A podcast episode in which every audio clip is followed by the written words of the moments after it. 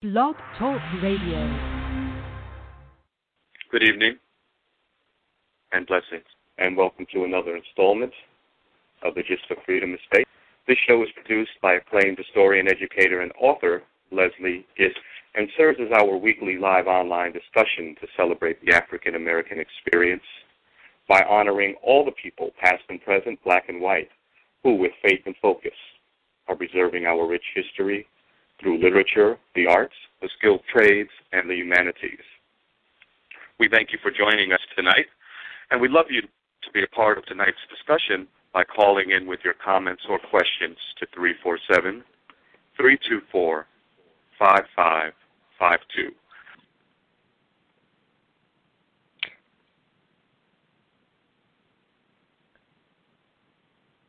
Hello, my name is Shellie Gaines, and I'm the host this uh, today for the Gist of Freedom. And today we are going to have a very special guest, Miss A'Lelia Bundles, who happens to be an American journalist, news producer, and author, and also the great great granddaughter of Madam J.C. Walker. And we're going to be discussing the Netflix series uh, Self Made with uh, Ms. Bundles. So, hello, Ms. Bundles.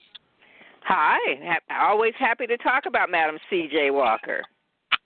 That is wonderful. So, the Netflix series has been a big success. It debuted in March, and I wanted just to get your opinion of uh, the casting and and how you enjoyed the series, and um, you know, just talk a little bit about your um, your great great grandmother. Sure. Well, those were those that were there were like three or four questions in there. yes, there. Okay, there was. Well, I know it was produced by LeBron James, so and it's based off your novel um, on her own. So, did they come to you and request and request um, any, you know, guidance as far as the miniseries? You can start there. So, just you know, just really to put things in perspective for people, because Hollywood is is a little bit opaque. My book was called On Her Own Ground: mm-hmm. The Life and Times of Madam C.J. Walker. Mm-hmm. It was not a novel because a novel is fictional. So I think you know sometimes we forget those things we learned in sixth grade, but these terms just kind of get you know thrown out there. But it was not a novel. My book was a nonfiction biography based on 20 years of research, not a fictional work. Um, right. So that's really key, I think, for people to understand because a Hollywood production is a fictional work, as a fictionalized version of this story. LeBron James's name is on there as an executive producer because Spring Mhm. Hill Entertainment, his production company, was loosely involved. But LeBron, I have never talked to LeBron James, so he, I don't know what he knows about the details of this story. But the Okay. um, but the the story behind this is that I have been doing research on the members of my family, the women in my family, since I before I could read, before I even knew who they were. So when I was 3 years old, I first began to discover things that had belonged to Madam Walker, A'Lelia Walker, and my grandmother May. Things that Mhm. were in my grandmother's apartment when I was 3 Mm. years old. My grandmother had died in 1945 and when Mhm. my parents and I moved back to Indianapolis, where they had both grown up in 1955, we stayed in what then was my grandfather's apartment, but had been my grandmother's apartment, and where she had moved all of the things from A'Lelia Walker's apartment in Harlem when A'Lelia Walker died in 1931. So I was Okay. discovering the you know Madam Walker's mother of pearl opera glasses that were in the dresser drawer, uh, Mhm. the ostrich feather fans, A'Lelia Walker's miniature mummy charms that she had gotten on a trip to Egypt in 1922. The silverware that we used every day had Madam Walker's monogram. CJW on it, and the china we used on special occasions had belonged to Madam Walker. My mother was vice president of the Madam C.J. Walker Manufacturing Company. So I grew up in a household where there were there were hints of the Walker women, but it was not an overwhelming part of my everyday existence. I wrote a paper when I was a senior in high school about A'Lelia Walker and the Harlem Renaissance. This was in 1970, so 50 Mhm. years ago. And then when I was at Columbia University Graduate School of Journalism is when I really began to do serious research. So that 50 years worth of my research and literally a lifetime of research it, the Netflix series is one of many, many things that I have done in my lifetime. If you exactly. want to, if people want to know mm-hmm. how how involved I was in this process, my yes, book was out optioned. of curiosity. mhm. Mhm. Okay, so your book was optioned for it, but like you said, um, they did take quite a few liberties with it. Right. Um, were you were you satisfied with the the acting, the portrayal of your great great grandmother by Octavia Spencer? I think Octavia Spencer did a fabulous job. I mean, I I cannot okay. think of anybody who would have done a better job. And the, this, I have the book has been optioned. Really, with 1982 was the first conversation that I had with somebody about bringing this story to the big screen or to television, mm-hmm. and that was with Alex Haley, who was interested in the pro- project and we talked about it. I did research for him and then it was optioned a couple more times through the years. And so you think 20 years ago, 30 years ago, who would have who were the hot actresses then? Um there were other there were many other people who 20 and 30 years ago might have played Madam Walker, but the universe made it so that it took mm-hmm. a really long time. And Octavia Spencer was great, but there are many things about the Netflix series that are not true to history. Okay. Well, then that's why people have to read your book, and maybe this will this miniseries will garner more interest in your book about the actual historical background of your grandmother. So that's a mm-hmm. great thing. Have you noticed sales have been increasing on your on your particular book regarding your your grandmother? Yeah, your yeah, yeah. Sales, are, sales have sales have increased, but it, it it really is an interesting process this um how a book gets turned into a film and it has made me think deeply about what that means and how our history is told and certainly I know um the Gist of Freedom is really about factual history and really trying mm-hmm. to make sure that our history is preserved. So what yes. my experience has been with this process is that after my book was optioned Mark Holder of a company called production company called Wonder Street optioned the book. Mark and I had great conversations. I really wanted. To, I had many people who were approaching me at that point, um, and I went with Mark and his wife Christine because Mark really seemed to respect my research and respect the story. Once a writer was hired, um, mm-hmm. to work on this. The writer had a really different vision than I had of what Madam Walker's story was, and you oh. see that writer's vision with mm-hmm. the uh, elevation of a conflict between Madam Walker and the Annie Monroe character, who many people immediately connect to Annie Malone, though okay. not. This is not the reality of Madam Walker's rivalry with Annie Malone, the mm-hmm. real life character. There are made up characters, there are storylines that the head writer, Nicole Jefferson Asher, wanted to emphasize that are very different from the things that I emphasize in my book. Understandably.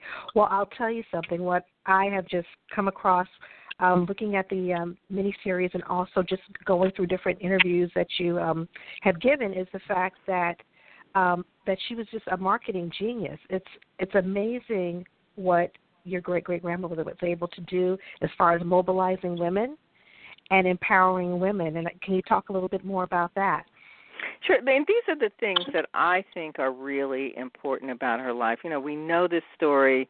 People know Madam Walker was born Sarah Breedlove on a plantation in Delta, Louisiana, two years after the end of the Civil War, the first child in her family born free a poor washerwoman until she was 38, and then she transformed herself into a millionaire businesswoman mm-hmm. who employed 1000s mm-hmm. of women. But mm-hmm. the way that she got to that transformation was developing a hair care product, and she knew that her product was solving a problem that many black women had that they were losing their hair because hygiene was very different and they were going bald because of really bad scalp infections. Most people didn't have indoor plumbing. So she mm-hmm. solved that problem, but she had to teach women about this. So she, her part of her marketing genius was putting herself in the place women, traveling all around the United States, holding lectures, recruiting agents, then um, doing a great deal of advertising in the black press, and holding a national convention for her sales agents in 1917. So this had to have been one of the first conventions of women entrepreneurs. But her marketing mm-hmm. went beyond just her products. She really branded her company as a representative of the civil rights and politics and economic independence for African Americans.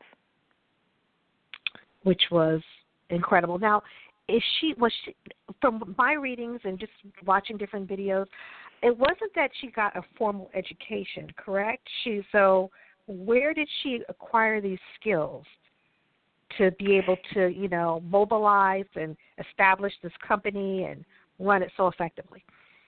Well, you know, at the time, a really small percentage of Americans, black, white, whatever, actually went to college. Most people didn't mm-hmm. get beyond the eighth grade. They, that was just not the way people were educated. They people had to go to work, and there weren't school systems to really support that. But she had gotten rudimentary education in Delta, Louisiana, in where she grew up in northern Louisiana.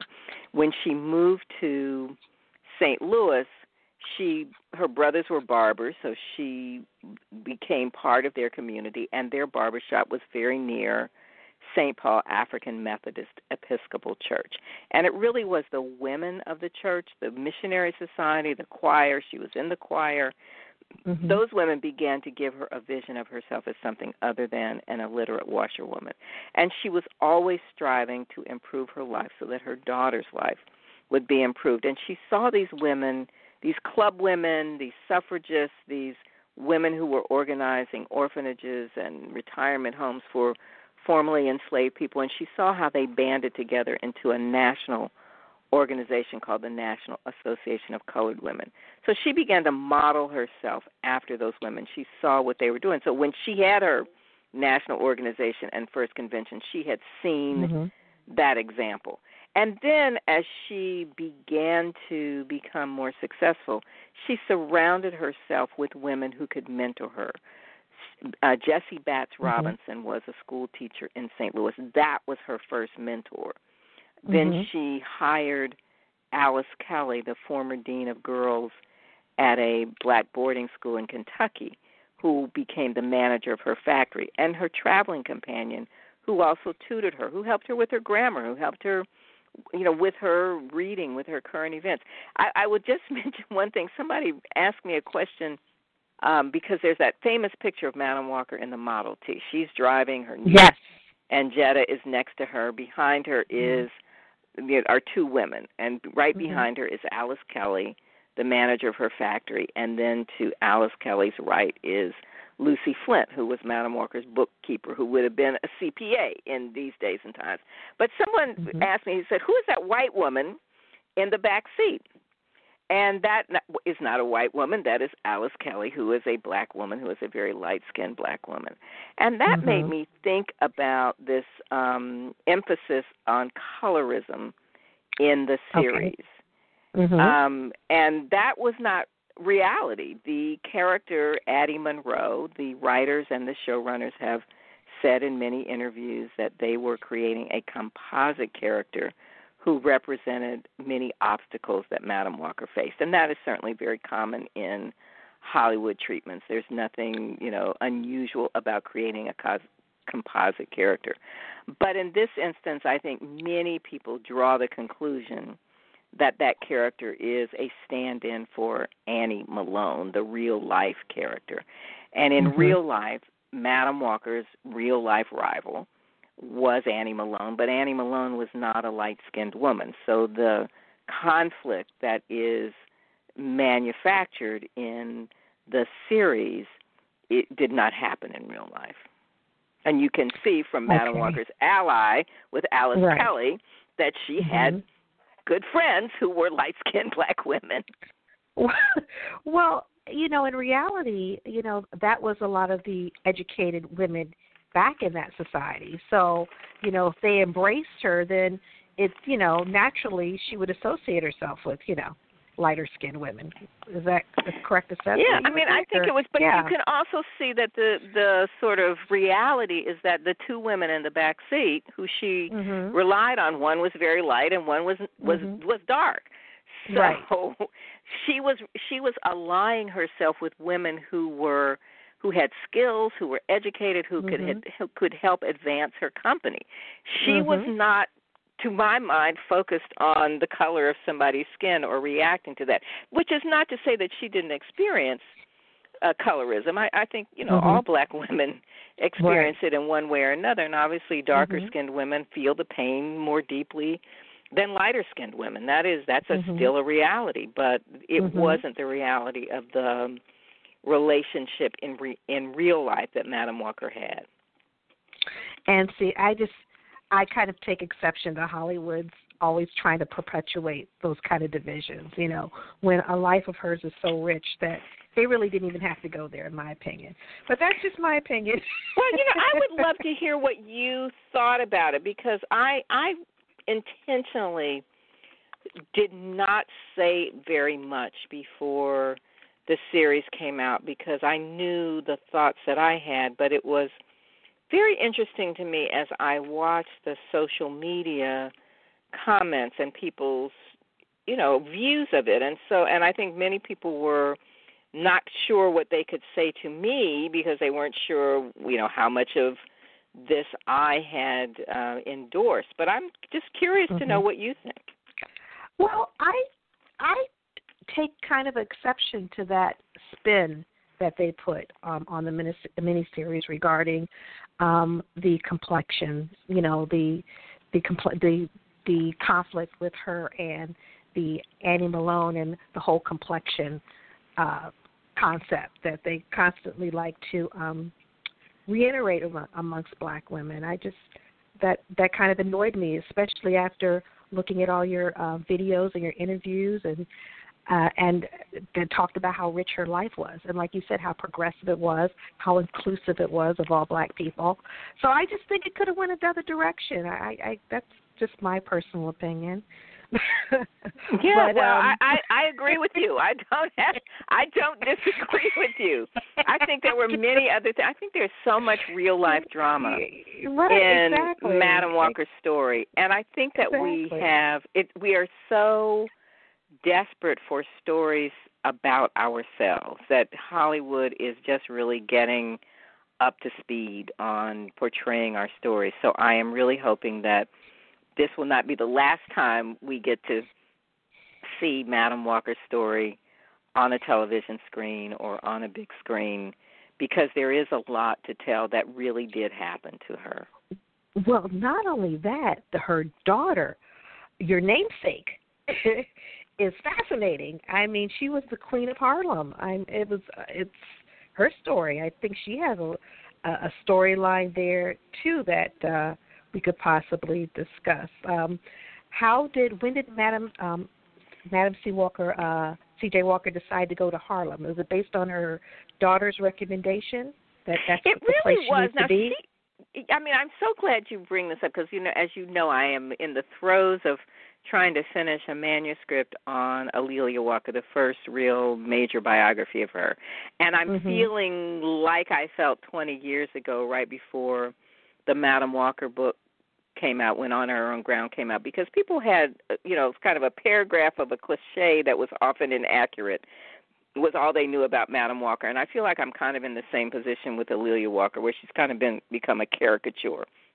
Mhm. So, and for the last decade, I've been doing this research on on her.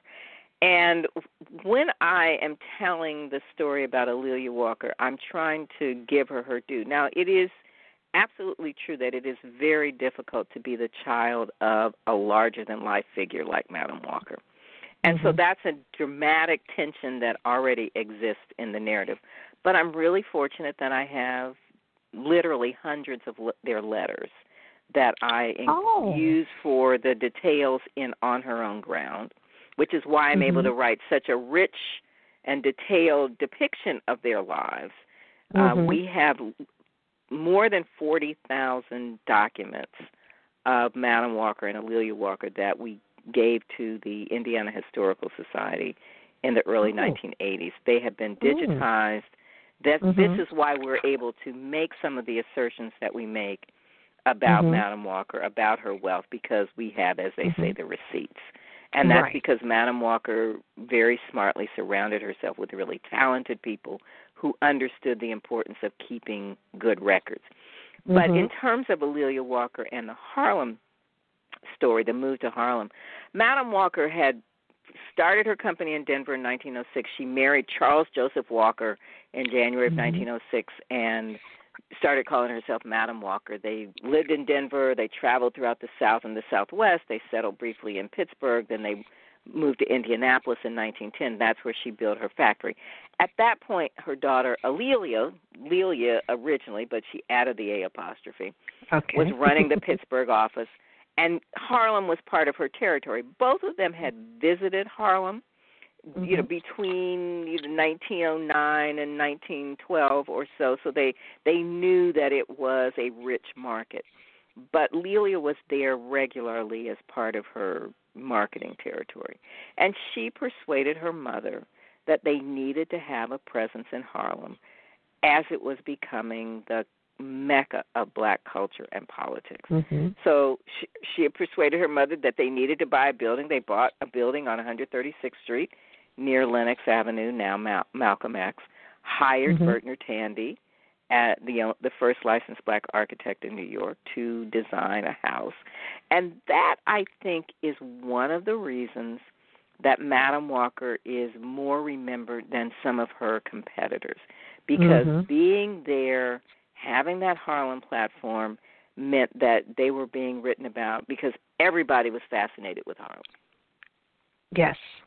Yes. That was the Renaissance. So That's right. that was the time when what Langston Hughes was there and Joe Louis and everybody, correct? Right. Well, and so it's you know it's interesting. There's a sort of a historical arc about Harlem. 1913 is when black. I mean, there were had there had been black folks in Harlem for a long time, but mm-hmm. 1913 when there were people whose names many people no longer remember: Bert Williams, James Reese Europe, Philip Payton, James Weldon Johnson, James Rosamond Johnson. Those were the big names before 1920 Okay. and people can Google those names. Mhm. But then Madam Walker dies in 1919, and there are people who who say, when did the Harlem Renaissance itself begin? Even though there were seeds of the Harlem Renaissance before Mhm. 1919. But when Okay. the black soldiers came back from Paris in early 1919, and then one of the other markers is when Shuffle Along, a, a Broadway musical with black characters, in 1921. So people Mhm. kind of look at those two things. So then the big boom of the Harlem Renaissance was during the 1920s, even though the seeds had been planted before that. But A'Lelia Walker was very much a part of the 1920s iteration of the Harlem Renaissance, and she knew all the writers and musicians and actors um, who were part of the Harlem Renaissance as we think of it, with people like Langston Hughes, Countee Cullen, Jean Toomer. Joe Mhm. Louis comes a little bit later, but Okay. and she she didn't really know him. But you kind of Mhm. have to when you get into the details of the of Harlem, you can see black folks started moving there during the point. Then it grew, and then there was a whole another set of people. So it was a couple of generations of people who created that sort of mystique of Harlem. And she was a part of it. Lelia Mhm. was the center of it all. That's wonderful. Because I saw pictures of the building um, and the salon. It was a salon also and a residence, Right, right. and uh, it it was beautiful. It, it was it was it was incredible as far as the exterior and the interior. Well, this is one of the Hi, things that I'm I'm right. You know, I'm trying to write about in this new book because if you you know for people who've seen the series and you get the impression that uh Lelia Walker was just kind of flighty and not really that involved in the business, but she really was. You know, she was not her mother. There's no way that she Mhm. was going to be her mother, but Mhm. she really was quite serious about promoting the business and developing the a base in New York, and that made a huge difference. But it's also you know just to be able to show her trying to carve out her own niche and to be not her mother but to be serious about the business and and I just think that Yeah. you know it does a disservice to her to not give her her due. Mhm. We Well, have a caller you know- on the line. Oh, okay. Shelley. I think Sorry. we have a Great. caller. Mhm. I don't. Okay. I don't know if he's still here. Harry Hello, caller. Yes, hello. Hello. Hi there. Do you have a question? Hi, can you hear me? Yes. Okay. Um, first off, I want to say that um, I kind of wasn't that interested in seeing the series at first, and as soon as I, I mean, the first five minutes of watching it, it really got exciting and sparked my interest. Um, I, I am a hairstylist for 37 years, so it was really remarkable how, like, I, I understand how you say that Hollywood portrays things a little differently, but um, and I, you know, I do know they have to do that for, you know, for TV or whatever. But it was really interesting how they put it together, how she, how she created her legacy, and like you said, even with her daughter being the queen of Harlem and everything, it was very, it was a very good show. Um, very good history um, she definitely paved the way for, you know, even me being a male hairstylist, um, you know, Afro American hairstylist. Um, it brought things to totally different levels. And I respect how, you know, her drive that she had um, for business and the things that she had, because even the way that they portrayed it on the series, I know in real life that the challenges, the challenges that she had was just uh, just such a big hurdle, or hurdles to jump over to accomplish and to um to you know get her place in history the way she has. So I really I really respect that. Thank you.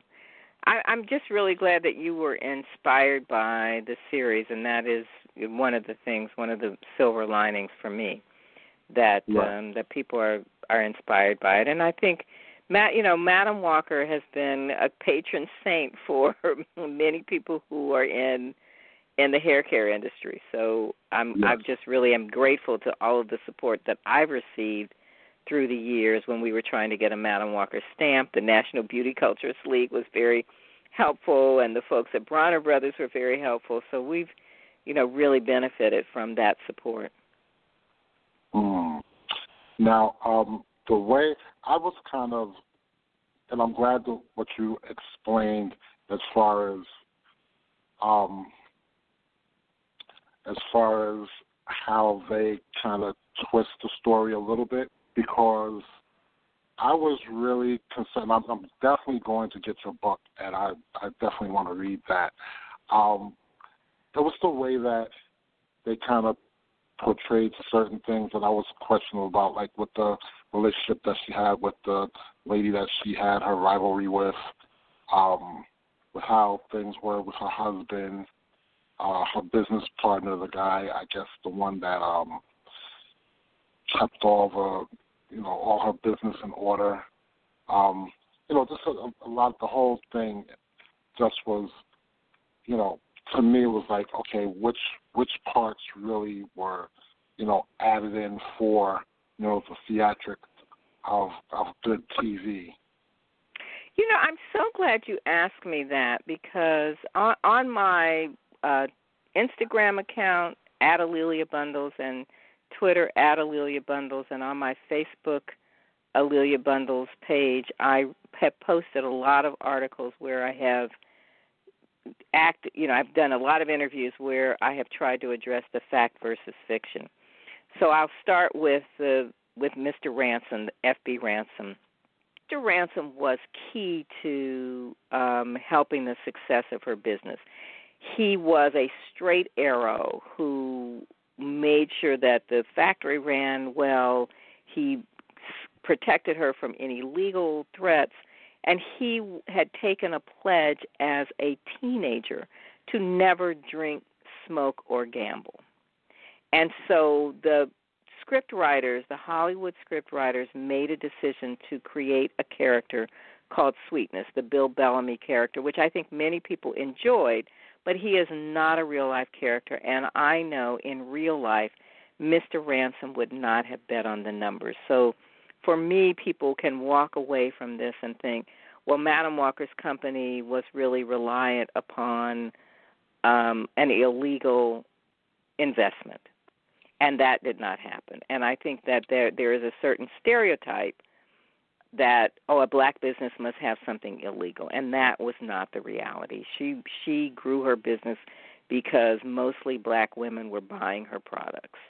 So that's that part of it um the annie malone addie monroe character annie malone was madam walker's real life rival when i did the research for on her own ground i did a lot of research on Annie Malone, and I discovered Annie Malone was a very successful entrepreneur, a very uh, important philanthropist. These women were rivals, but they were equals. And in my portrayal in the book, there is nothing that suggests to me that Annie Malone was a light skinned woman who put Madam Walker down. They had a real business disagreement, and that was the basis of it. Annie Malone certainly did not follow her to Indianapolis, but the script writers and the showrunners made a decision that they wanted to create this composite character that they named Addie Monroe. So, you know, you I really really hope you will read the book and come to my websites aleliabundles.com and madamcjwalker.com. Check out the blogs and get you know some of the some of the real details about their lives. Yes, yes definitely. Thank you. Thank you for that. I appreciate that clearing that up for me. You're welcome. Thank you. Thank you so much. Those were great, uh, great questions. Um, but I wanted to just touch upon before you know we we end is her philanthropy because, I mean, just the fact that she was so concerned about the progress of you know African Americans at that time. Can we talk a little bit more about her philanthropy and the fact that she was a a patron of the arts? I'm so glad you asked about that because I think what you get, you know, what we get from the series is Octavia Spencer is so strong in that role, showing the courage and the tenacity of Madam Walker, the struggles, the sacrifices, the triumphs of building a business. But it they originally were it was originally supposed to be eight to ten episodes. It got cut down mm-hmm. to four. So they the script writers and showrunners had to leave a lot out. One mm-hmm. of the mm-hmm. many things that got left out was her philanthropy. My good friend um, Tyrone McKinley Freeman, who's a professor of philanthropy at Indiana University School of Philanthropy, really noted the absence of Madam Walker's philanthropy. He points out that Madam Walker wanted to make money, but it was not because she wanted to be Ford or Carnegie or Rockefeller. Mm-hmm. That was becoming a millionaire just on its own was not her goal. It was her desire to do something to help her community because she knew how much she had been helped.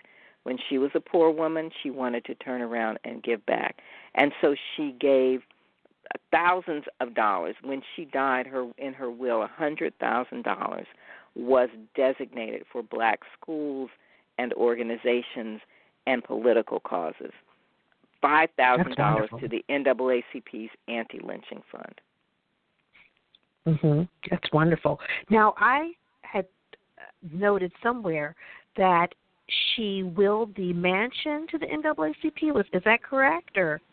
So initially, what she what her will said was mm-hmm. the will the the house that that is Villa Lewaro that is now a National Historic Landmark, owned mm-hmm. by a foundation, a black foundation uh, that cr- was created by Richelieu Dennis, the founding CEO of Sundial Brands, who now owns Essence and and runs New Voices Fund, the venture capital fund for black women entrepreneurs.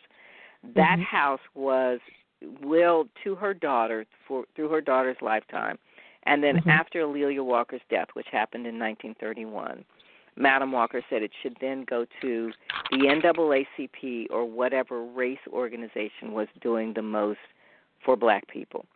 And when A'Lelia Walker died in 1931, mm-hmm. the taxes and upkeep were so high that the NAACP agreed to allow the estate to sell the house. They sold it to the Companions of the Forest, a white women's organization who owned it through until the 1980s. Then it was bought by a man named Ingo Appel. Then it was bought in 1993 by an African American couple, Harold and Helena Doley, who owned it until just a few years ago when a foundation created by Richelieu Dennis purchased the house. Okay. And from the pictures I saw, it looked it looked like it was in, in pretty good shape. I mean, it's it's actually in excellent shape. I, the Mhm. Doleys did a good job of keeping it, doing some major renovation. It was a UNCF uh, designer show house in 1998, so they did a really good job for a hundred-year-old house. It's in great shape, but it's now it now needs some more repairs, which it is undergoing at the moment. okay. And you don't think they would ever um, make it available to the public for viewing, kind of like Graceland You know, the, or the the village of Irvington is not Mhm. really willing to zone it to make it into a house museum. There's not Okay. parking. It's not really accessible for parking. That is not to say that there won't occasionally be a tour uh, or some kind of public event, but it is not going to be a house museum that people can just you know go to on a daily basis. But there, but I think that just knowing the kind of person that um that Mr. Dennis is and the kinds of things that he cares about as exhibited with community commerce through Sundial Brands and through Essence that there wouldn't be some opportunity on occasion to Mhm. have it open to the public. But it can't it, Okay. it is not zoned to be that. Okay. And when did Sundial acquire um, Madam Walker's company? About 6 years ago. So the trademark was Oh. acquired about 6 Mhm. years ago.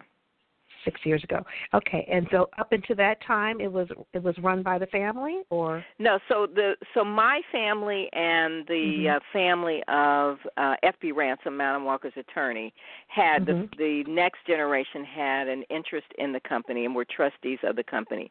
The trademark was sold to another entity which owned it for about 30 years, but never really developed it into a major player. And then um, Sundial Brands acquired the trademark.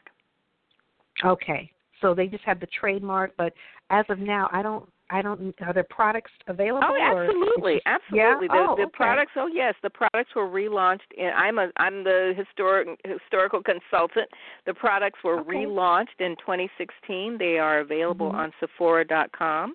Uh, MCJW is the name of the brand, and people Okay. can go to mcjwbeautyculture.com.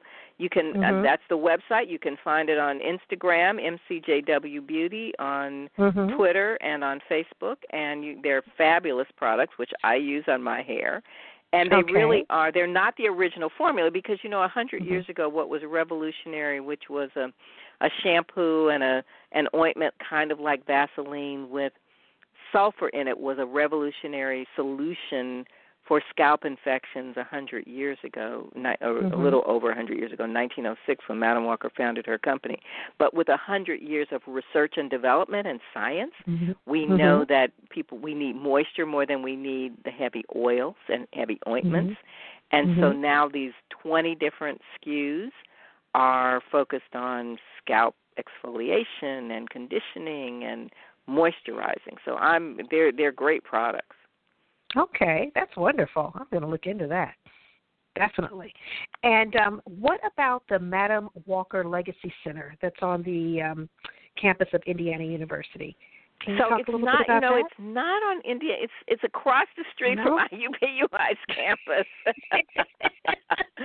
so the the bla- there was a black neighborhood um in downtown Indianapolis. Okay. And uh, as happened in many cities, black neighborhoods were bulldozed to build highways.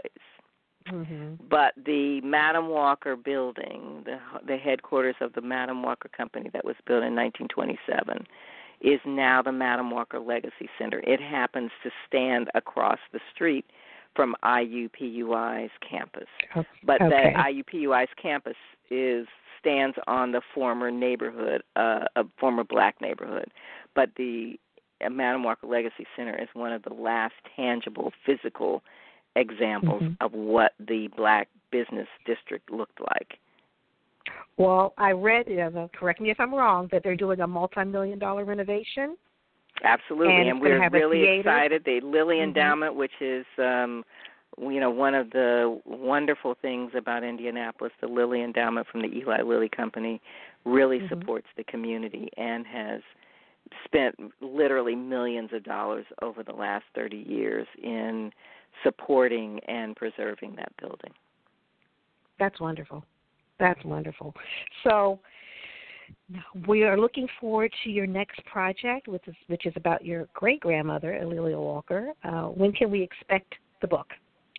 So I am trying to finish that. I am doing the, you know, all of the wonderful um interest that people have right now about the Netflix Mhm. series and about the new edition of my book on her own ground. And Uh-huh. in about 2 weeks I am shutting down everything and focusing on finishing the manuscript. I have about 5 more chapters to write and uh, by the end of the summer I should be finished writing that and it should be out next year. That is wonderful because now that we're quarantined. Yeah, how is your that is a quarantine going?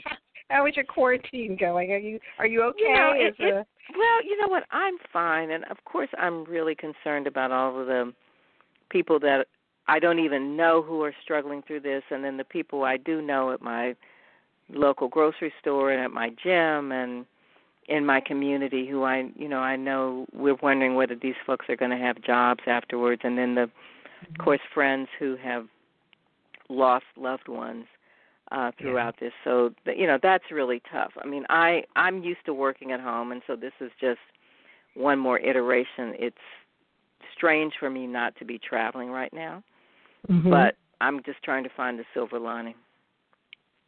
That's wonderful. That's wonderful. Just so you're you have concern, you're and in the process you're being productive and um you know, I you know, I think that's what we have to do. We just have to like you said, look for the silver lining in this and you know, everyone take care of themselves and try to be as healthy as possible, right?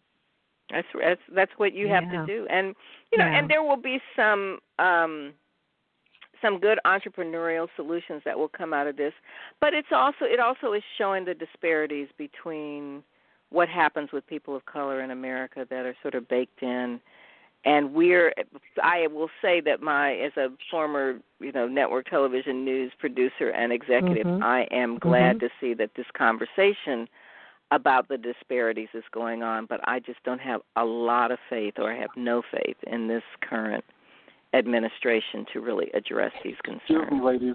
May I interject? Yes. Go right ahead. Okay. So I currently live in Arizona, and I'm originally from New Jersey, Hackensack, New Jersey, but I've spent my last 25 years in Harlem. And like I said, I've been a hairstylist for 37 years. So here, we just got banned from doing hair, and like last week, Saturday and it was kind of you know, I had to think up I have to really think it through and I have done this past week a few people's hair privately and I just decided that um for one thing, God doesn't want you know, he doesn't want us living in fear and that's exactly what the devil wants. So through looking at um a, a visual church service today, um, the pastor was saying that, you know, to be protected, you know, we stay in and the Lord will protect us. And that's one of the things that we have to go through now until they transition into finding a cure. So as a hairdresser, you know, thank God my um my girlfriend we just bought a house and she um works from home. So that's you know, that's very good as far as that. But it's just a matter of we have to I would rather shut things down, stay home for, you know, whether it be a month, even two, to solve everything, get everything um, back to normal, and then you know just reset. And just like you were saying, there's going to be a lot of entrepreneurial um, opportunities to come from this, and sometimes we have to take a couple of steps back, you know, to go, you know, ten steps forward. And this is just one of the things.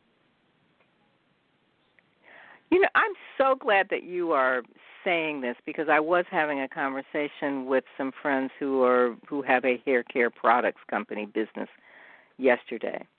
And we talked mm-hmm. about this because there are a lot of people who are really struggling to do their own hair, who are not accustomed to doing it, who oh. need you. Oh, and please. but uh, but how do we do this? Because we really do have to keep ourselves safe. There is I there is something to say for the Lord will protect us and you know we'll have a shield against this virus, but the virus will come at you regardless of your faith. And Mm-hmm. how is it that we can whether it's through Zoom or whether it's through Score, whatever the various platforms are, how can we, you know, advise people on how to do some protective hairstyles, things that they need to do. Now, the point is, no one can replace those of you who truly we rely on to do our hair. We we we can never measure up to that. But what what is it you might have to say? You know, I'll do a a 20 minute or a 30 minute tutorial with you for $50 or something like that and just kind of put that shingle out there because I think people would appreciate it. And they will Well- they are used to paying you and so maybe this is an entrepreneurial opportunity. Well, he has left the um, the program, but Mhm. I can't say that um, that's an excellent idea, what you mentioned, and also on YouTube, there's tons of tutorials now on just about how to do anything.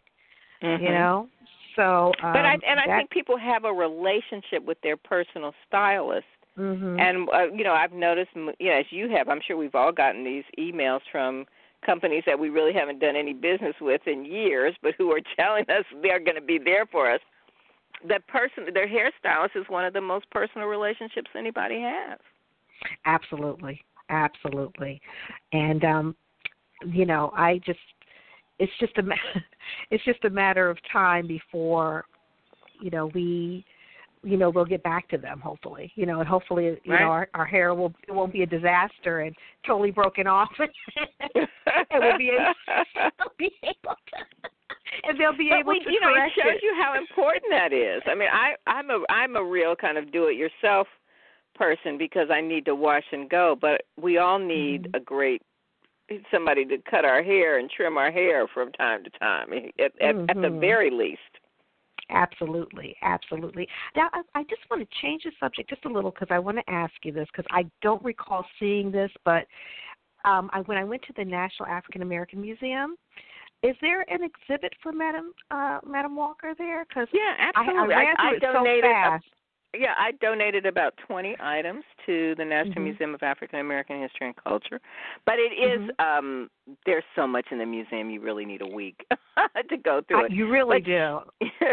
but she is in a couple of different places. There is an exhibit Okay. in the um sort of early sort of the Jim Crow era post reconstruction before World War 1 and then there's another section on black business that includes Okay. a big sign from uh, the Madam Walker agents and um so yes, she's in a couple of different places in the museum. Wonderful, wonderful. So when I go back again, I'm going to specifically look for it because you're right. You need about a week, and I did it in two days, so I was Mhm. running. but uh, but anyways, but I'd just like to thank you for your time, uh, Ms. Bundles. It's been an excellent um, opportunity to talk to you and learn a bit more about uh, your great great grandmother, her legacy, her philanthropy, and the fact that you know it's still a bit. Those products are still well, not those products, but you have products still available now that we can get through on Sephora, and we definitely look forward to your next project about your well, I'm I'm always happy to. I'm delighted to meet you. I'm happy to talk with you. I'm always happy to support what Leslie is doing. She's really developed a, quite an institution and quite a body of work. So it's my pleasure and honor to be a part of it. Thank you. And it, before we go, can you repeat all your the platforms that you're on? I know you gave it briefly to one of our callers, but if you could just repeat that for sure. people listening. Mm-hmm. My website is aleliabundles.com, A L E L I A bundles.com, and then madamcjwalker.com, madam mm-hmm. with no E, M A D A M C J Walker.com. My book, uh, On Her Own Ground, has been renamed Self Made with a new edition, uh, and that is the nonfiction 250 page book of facts that being that inspired the self-made series you can find information about that on my website as well as photographs and blogs and urls okay. to videos and and articles so i hope people will check those things That's out wonderful and they can get the uh, latest edition on amazon they can get it on amazon, amazon. Okay. on barnes and noble on indiebound okay. and on my website Okay, and I also recorded an audio book a few months okay, ago. So they, okay, it's it's available wonderful. now, paperback, ebook, audiobook, and even CD. wonderful, wonderful. Well, that's fantastic. I just want to wish you a happy Easter or Resurrection Sunday, whichever you prefer. And thank you again for your time. Much appreciated. Thank you. Pleasure. Okay, take care. Bye. That concludes this edition of The Gist of Freedom. Have a great day.